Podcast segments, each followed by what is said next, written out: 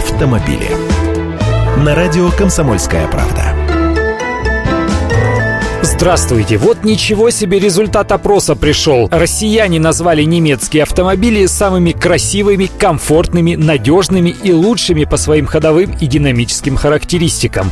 Это итоги опроса Фонда «Общественное мнение». Он проходил в сотни городов и населенных пунктов России. Второе место по совокупности этих характеристик россияне отдали автомобилям японских марок, а отечественные модели стали третьими по надежности и динамическим характеристикам. Такая вот картина получилась получается. Хотим одно, а покупаем другое. Видимо, на что денег хватает, ибо в лидерах продаж у нас АвтоВАЗ, корейские Kia и Hyundai, французская Renault и лишь потом японская Toyota, Nissan и немецкий Volkswagen. Любопытно, что больше половины, 56% респондентов считают, что государство должно поддерживать отечественных автопроизводителей.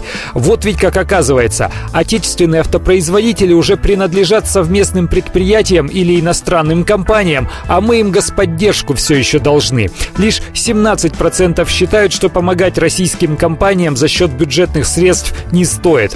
Специалисты фонда поинтересовались еще и тем, поддерживают ли россияне сборку иномарок в России. 43% опрошенных высказались в пользу выпуска машин иностранных марок на территории страны, а 38% воздержались от ответа и 19% оказались против подобной практики. Тоже удивительный результат ибо десятка самых продаваемых в России моделей производится у нас в стране. Здесь создаются рабочие места, платятся налоги, а большинство, получается, не видит в этом смысла. Автомобили.